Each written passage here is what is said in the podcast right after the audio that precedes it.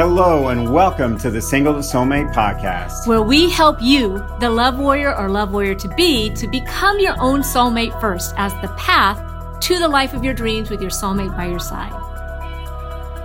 All right, so this week's question comes from A in Berkeley, California. This is what she writes. I was wondering about leaky energy.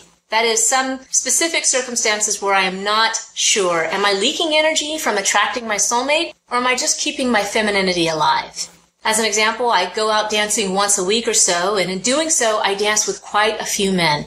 Once in a while, I attract a man with whom I feel some great sexual chemistry. Sometimes he seduces me into kissing, and on rare occasions, about once every three to four months or so, a man seduces me into sex. It is always with my full consent, of course, Although I've pretty much drifted out of my rational mind if one of these men gets me to have sex with them. But I find myself wondering if this is okay as far as attracting my soulmate goes. On the one hand, I feel like having some physical intimacy with a man once in a while really helps me keep my femininity alive. I haven't had a boyfriend for almost three years, and I was used to having sex at least once a day. So having no sex for so long is not too easy for me. On the other hand, I find myself getting used to this pattern of a seemingly unending stream of different men with whom I indulge in some small and or limited level of sensual exchange. And I wonder, is this taking me further and further away from my soulmate, or is this keeping my vibration high? That's what it feels like, and attracting my soulmate. I haven't continued any kind of intimate relationship with any of these men because I do feel committed to waiting for my soulmate such a great question. Thank you so much for writing this letter. Here's the deal. You may feel committed, but this is not what committed looks like.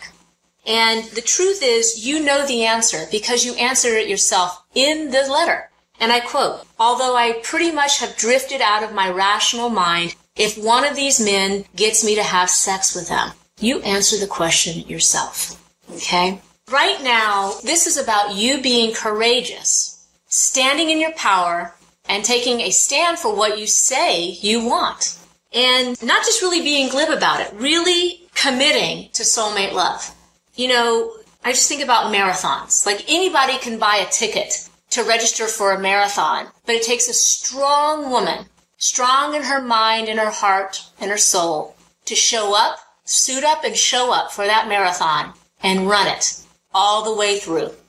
And that's what this is about, is running the marathon attracting your soulmate, it's not a sprint. Nobody promised you it'd be a sprint. It's a marathon. And you know what? You prepare yourself by keeping your energy, making your energy strong. We've talked about this, about how you want to keep your energy within you. Whenever you're sleeping with somebody, you're leaking your energy out. That is what leaking energy is. Is leaking your energy out to men who you know who are not your soulmate. That is not a level of commitment that attracts soulmate love. So I hope this has been helpful to you. I send you all my love and blessings. Wish you all the best. Thank you. Hey, I hope you enjoyed today's episode. And if you did enjoy it, please leave us a review um, on whatever your favorite podcast platform is. Reviews let other women know that we exist. And it's a little bit of like a paying it forward thing. So uh, if you're enjoying it, getting a lot out of it, learning that uh, we'd love to hear from you in a review. And we have tons of five star reviews. We'd love to have your five star review or whatever your honest review is. Thanks so much for listening to Single to Soulmate.